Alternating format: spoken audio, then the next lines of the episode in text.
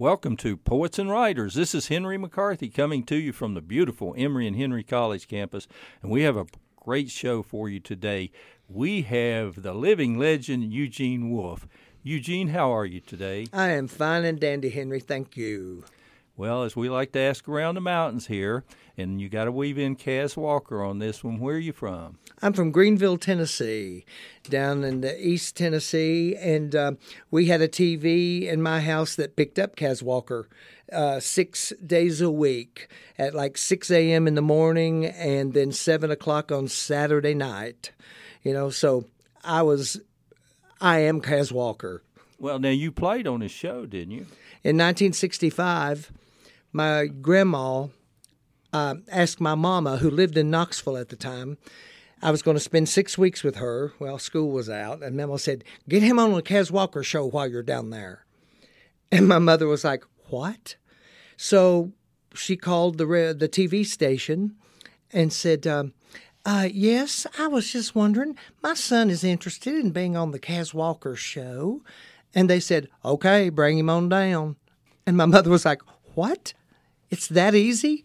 And so, yeah, it was. That's why I was on. Well, now the folks around the valley here, the old timers, I'm sure some of you remember Cass Walker, but I have to tell you, Cass became mayor of Knoxville, but he started out with the Cass Walker grocery stores, and he was a coal miner and just a, a really a character to say the least. And he had didn't he have Dolly Parton on, and many of those people starting out down there, Eugene. Yeah, I think Dolly came down from the mountains from Sevierville and was on his show at first. She talks about that, and I think he told the Everly brothers that all that butt wiggling wouldn't sell groceries, so he sent them on their way. okay, Eugene Wolf. Folks of you that know anything about barter know Eugene Wolf. Eugene has been in many great plays there and really is one of my favorite actors. And so, Eugene, want to talk to you about your experience in Barter. Now, you've been away from Barter, but we'll get to that. But talk about some of your favorite shows that you did for Barter. Well, the very first show I did was um, a show called The Bare Facts, with which was a Jo Carson play, um, and that was that was my kickoff. And man, I have been given so many beautiful opportunities at Barter Theater. I have played Willy Loman in Death of a Salesman. I have played King Lear. I have played Iago in Othello. Um, and I have played Fagin in Oliver, Daddy Warbucks in Annie. And I guess one of my favorites, and really one of my signature roles, is um, A.P. Carter in Keep on the Sunny Side. That's one of my favorites, Eugene. And I've told you this before. I was a little skeptical because I knew the Carter family and I knew Janette quite well. I knew when she started the fold, and I thought, well, I've got to go see how this is done. And I hope this is not a lot of hype, but I tell you, you nailed that role.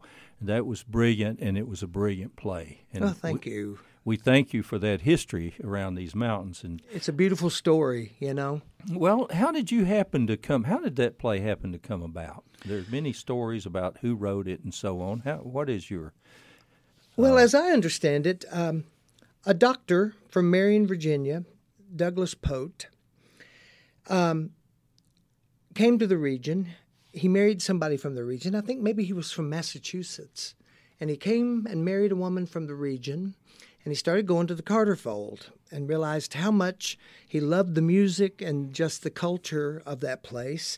And so he came to Rick Rose one time at the Barter and said, You need to do a play about the Carter family. And Rick Rose said, All right, why don't you write it? And lo and behold, he did.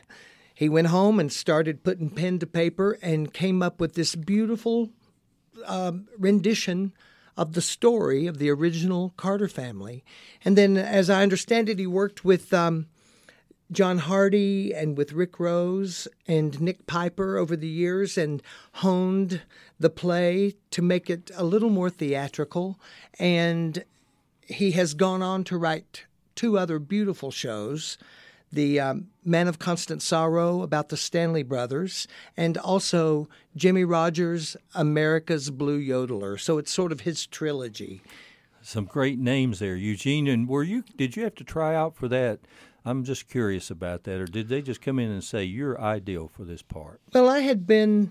I was at Barter in. I came in May of '97, and I stayed through December of '98, and then I moved to New York City, and I stayed there until um, September of 2000. But during that time, I kept coming back to Barter and doing plays. I got to play President Nixon, as a matter of fact, in one of those, in Nixon's Nixon, which was one of my favorite plays I ever did there. But I had moved out of New York in September of 2000 and lived in Asheville, North Carolina, and again kept coming back to Barter. And finally, in July of 2002, Rick Rose said, Eugene, we would love for you to play A.P. Carter. He already knew what I sounded like. He knew who I was, so he just decided that I would be the guy to play AP. And what a beautiful opportunity and a stroke of luck that has been for me. Absolutely, and Rick, uh, Rick certainly has an eye for talent. You know, that's why he's never cast me in a play down there. oh, oh, don't be so hard on yourself. no, he, he's he is great. He really is, and Bart is great. And I've dabbled a little bit around the edges with them over the years. So down we come down to what you, we know what you've been doing. So Eugene, talk a little about what you're doing now. Well, um, I have been writing a one man show I've been telling these stories for years, and finally it was time to put it down on paper. I've been telling stories about my grandmother, Mamaw, because she was a huge influence on my life and she was one of the most inadvertently funny people that ever lived on the face of the earth. So I decided it was time to write. And my friend Brian Tibbs up at the Lincoln Theater uh, said, Eugene, we're looking for to do some more local stuff. Would you be interested in doing anything? And I realized that this was my calling. This was the time to actually write the play. So I have written a one man show called The Book of Mamaw. And we, I performed it at the Lincoln Theater back in October. Um, and it's already got life. It's got some beautiful life. My friend uh, Suzanne Boulay uh, who I met at Barter 20 years ago, a director who just directed Million Dollar Quartet there. She was um, here, and we decided that she could help me shape my stories because I have a trillion Mamaw stories. So she was the one that said, No, not that one. Yes, that one. No, no, not that one. So she really gave me, she deepened the whole arc of the story for me. Now, talk a little bit about Mamaw. And of course, that's Grandma, but around the valley and the mountains of East Tennessee and Southwest Virginia and Western North Carolina, we talk about Grandma and Mamaw, and our two year old says Meemaw now. But mm-hmm. talk a little bit about uh, your grandmother. Well, um, I ended up with my grandma and my granddaddy because my mother and my father met in 1953. He was a Marine over at Camp Lejeune and my mother was staying with her sister and her husband over in Kinston, North Carolina, working at the DuPont plant. Mm-hmm. And I guess she went to Fayetteville one night down to that military mess and met her a Marine from Wisconsin, Charles Wolf. He was good looking and knew it. Um, he was smart and a smart aleck along with it and he could sing like a bird. That's what my mama always told me. But they got married, and that didn't last too long. I was born eight months later, and then nine months after that, he ran off, and my mama found him up in Illinois, as Mama says, and had him brought back and put in jail, and then bailed him out, and he ran off again, and this time for good. And um, so my mama went to work after that, and we lived with Mama and Daddy. I called my granddaddy Daddy, which confused everybody. Um, but when my mother remarried when I was three, I decided I didn't want to go with her. I didn't know who she was, and I didn't know that man. So I was able to go back to Mama's house and live there. So that was another stroke of luck. I've been a very lucky man in my life. Well, now this would, would be Greeneville, Tennessee. Right? Yes, Greeneville, Tennessee. So you, is you grew up there in your grandmother and grandfather's house mm-hmm. in, ta- in, in, town. In, I'm a townie. Town. Right, right. Well, you're a townie there from Greeneville. Yes, the big city of Greeneville. So your this artistic interest in you mentioned that your father could sing like a bird. Mm-hmm. So and did did that? Do you think you inherited that? And did you grow up singing in the church also? Oh yeah, we went. Um, we went to the Church of Christ, and they didn't have a piano. They it says sing and make melody in your heart, not on a piano, and so I got really kind of steeped in the sound of the voice. So I learned to sing at the Church of Christ. Um, and also, I was really inspired, first of all, by the Valleydale Pigs on TV. And I don't know who wasn't inspired by them, really, you know.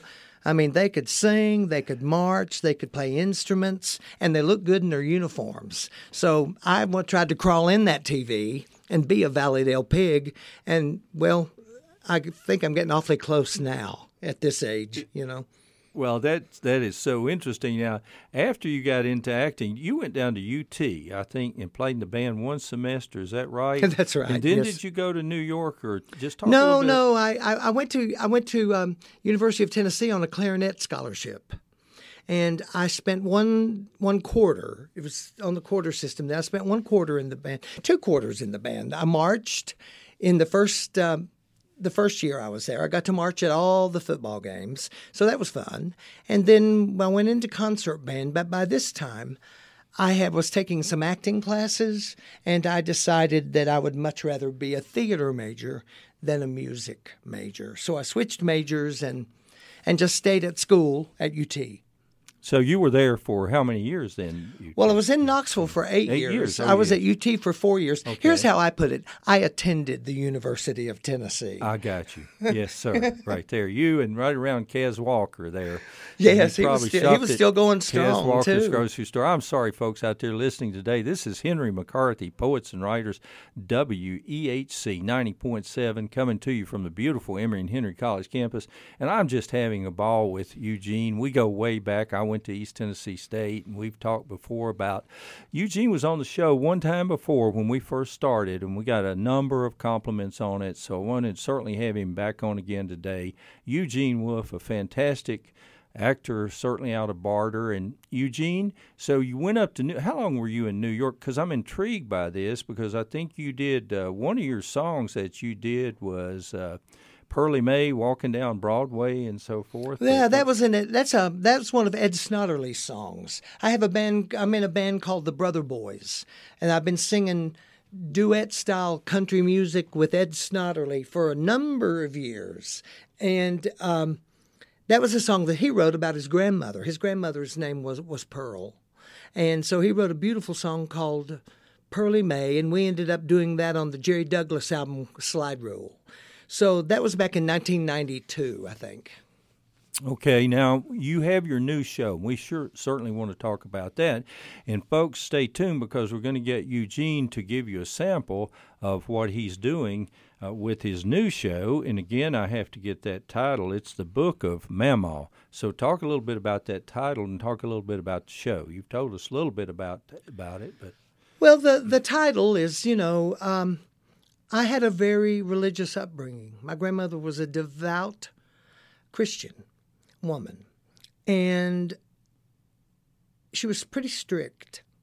So the title comes, it's a play on a number of different things. You know, the book of Job, we talk about the books of the Bible. So the book of it includes that. But then, there's also a new Broadway show, fairly new, I mean, six years or whatever, called The Book of Mormon. And so my show is not just um, a dogmatic diatribe about having grown up in a Christian household, but there's um, a lighthearted look at all that too, and also a look at how do you integrate something so strict into a life that is looking to be an entertainer You know, I mean, I wasn't allowed. I was not. I was not allowed. I was not supposed to play cards. I was not supposed to go swimming. I was not supposed to watch movies. Um, of course, smoking and drinking was totally. But I was a kid. I wasn't doing that. Um, but you know, it's it was um, it was a fine line to walk, and so my show is about how do you walk that line and keep your head above water sometimes. You know growing up in the church, as many of us did, Eugene, what do you think you gained from growing up in the church, and by that, by religion? What what values did you come from that? I know I was talking to a fellow on the Creeper Trail the other day, and we were sharing uh, our experiences growing up in the church and what we got from it. And of course, if they had a good potluck, Eugene, I was there. You know, well, that was in always, the social yes. aspect. But what, what, how did that shape you somewhat? Well, um, what shaped me was the example of my grandmother. I watched my grandmother be kind to people, to everybody. I watched her compassion. We were always going to visit the sick and the shut ins. We were always going to the hospital to see whoever was sick. And Mama would, on the way in to see whoever was sick, she'd knock on pretty much every door in that hospital and just say, Who's in here? Do I know you? Oh, okay. Well, I'm wishing you well. You know, she was, she showed me the beauty and the power of kindness, which really is there much more to religion than kindness and compassion for your fellow human, for everything that's living? And which I include the earth, the living earth. You know, so that's sort of where I come to in my show. My show is about how do you distill the doctrine and still live a life? How do you distill the doctrine? I guess. Do unto others as you would have them do unto you. Yes, there's and, a that's that seems golden, doesn't it? Somehow. And also the community of church, you know. Well, of course, uh, yes, so beautiful I, I people. Potluck, yes. but you had a community, and and well, and probably only Ed Sullivan was that, and Cass Walker were the only two shows you watched on TV. You didn't spend a lot of time in front of the TV. You, put, you know, well, you know, here's a, here's what was funny. My granddaddy, my granddaddy loved the TV, but he also loved Cass Walker. He that was the first thing I heard in first thing in the morning. His I think his show came on at like six a.m. and my granddaddy would be up watching Cass Walker chewing his tobacco already, sitting in the corner and loving what he heard from Cass Walker. You're listening to Eugene Wolf today on Poets and Writers. Eugene, we're going to get you to play a little bit from for your from your new show that's going to be out there. And you mentioned you're going to be at Down Home and many different places. But tell us what you're going to play for us today, and talk a little bit about that. Didn't you wrote the uh, whole show? I assume. Yes. Okay. What I'm going to do today, I'm going to talk to you about Sunday morning. Uh, speaking of, this seems to be our theme today. You know, Sunday is a day of the week that you never mistake for any other day. Somebody can always say if it's Saturday, oh, you know, people say, oh, it feels like a Saturday. Oh, it feels like a Wednesday. But unless it's Sunday, nobody ever says, oh, it feels like Sunday. So I'm going to talk to you about what Sunday was like at my house as I was growing up. And you associate Sunday with what? What do you associate Sunday with, Eugene? Oh, church. Church. Period. Church. Absolutely. Getting up and getting dressed and the fellowship. Did you look forward to it all the time or?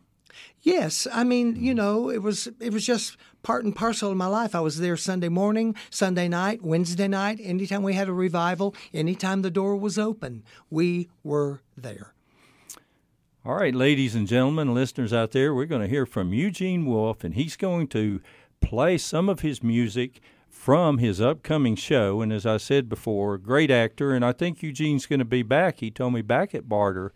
Uh, back in um, not too distant future, right, Eugene? Uh huh. This first this first rep coming up in 2018. All right. Well, let's get Eugene on now, playing some of his music from his uh, new presentation and his new show, Book of Mamaw. I love that title. And thank you for listening to Poets and Writers today. And as we fade on out of here, we're going to listen. We, we've allotted some time for Eugene because it's not often that we get this special of a guest. So here we go, Eugene, and thank you folks out there for listening.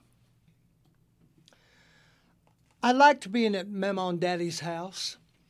It was safe, it was solid, and there was always some kind of music going on at my house. Now, when I say that, I don't mean that anybody was playing instruments. No, um, Mama was always humming some Carter family song as she went about her day. You know, keep on the sunny side as she was flipping her eggs, really. and then she was always making up little songs as she'd dust or sweep. We're traveling east, we're traveling west. We don't know which way is best. And then there was always the television. Now, my granddaddy owned that television. And if you wanted to watch a TV show, you had to go through him to make sure that you could watch it. But luckily, he liked the music too. He liked local music. He liked Bonnie Lou and Buster. Okay, okay. And he also liked Cass Walker. Shop at the sign of the shears. and then there was always the music of Sunday morning.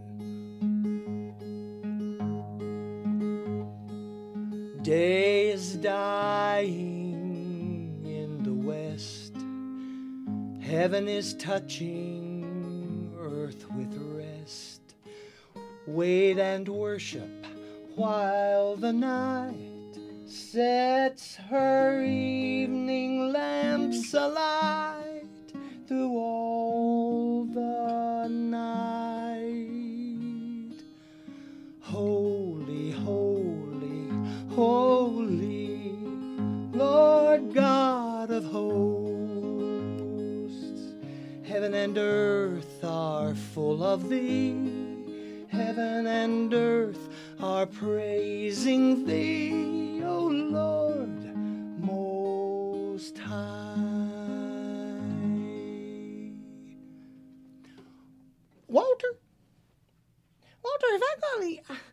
Any more stockings in there? I can't. These are not my stockings. I know they're not. I did not buy these. I would not buy nude. Oh, and these don't fit. I ain't wearing these. And all my other stockings have got runners in them. What am I going to wear to church? Oh. Mama loved getting dressed for church on Sunday morning. Beautiful jersey dress with a million pleats in the skirt, big old high heels and a pocketbook to match, and a layer cake hat. And then she would tip into that church like she was a country Coco Chanel. Morning, Brother Brewer. How are you? Good to see you. I, I hope you don't have it too cold in the church this morning. You don't want a lot of us to be wishing we could go to the other place.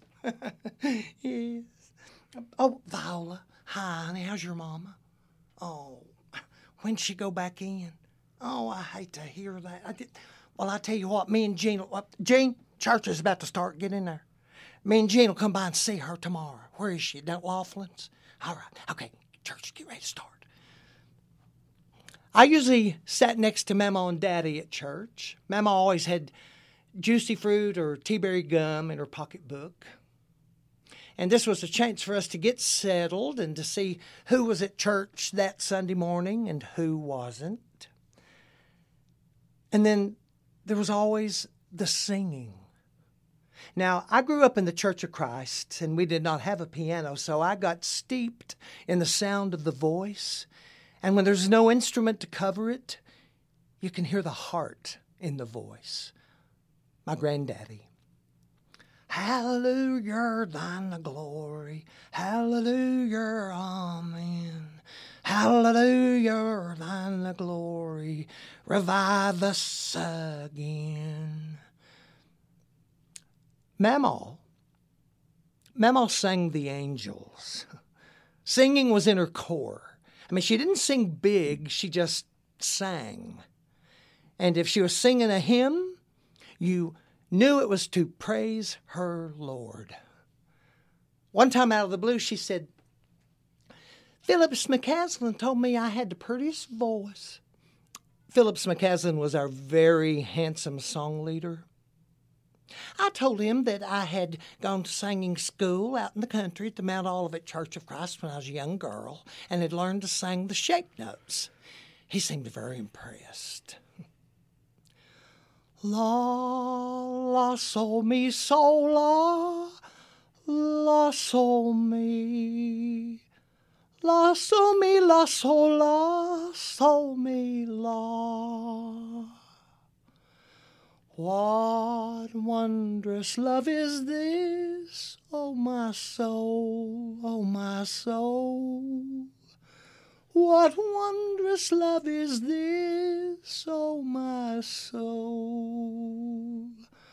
What wondrous love is this that calls the Lord of bliss to cast aside his crown for my soul, for my soul? To cast aside his crown for my soul. Mamaw loved her Lord more than anything, and she was serious about the steps it took to get to heaven. And there was very little wiggle room. I'd bring a friend home, and would say, uh, Randy, where do you go to church? Uh, the First Baptist Church, Mrs. Rader.